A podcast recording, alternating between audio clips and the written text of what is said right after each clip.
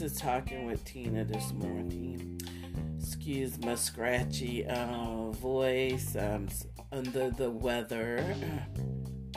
Um, today's topic is, why do people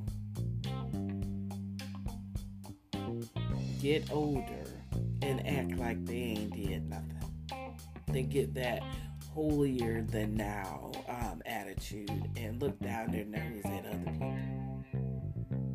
Like they led a perfect life, and their life wasn't perfect. You was out here doing things that, you know, you would be ashamed of to admit that you were doing in your younger days. But you get older and you sit on this high horse like, oh, oh, not me. Ooh, I was never like that. Ooh, you was all that. You was a whore. You messed with people's husbands.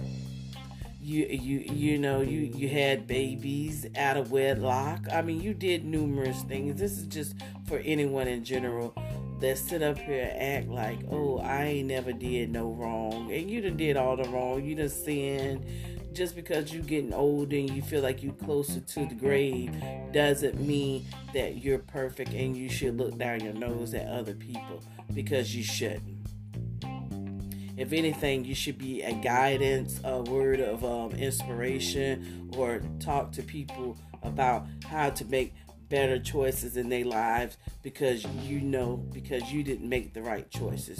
Don't get older and sit up on this high horse thinking you better than somebody, or thinking, oh, okay, that wasn't you. But all along, it was you. You was that whore. You was that um, um, Jezebel. You was all these things that you act like you're not today, because you're a Bible thumper.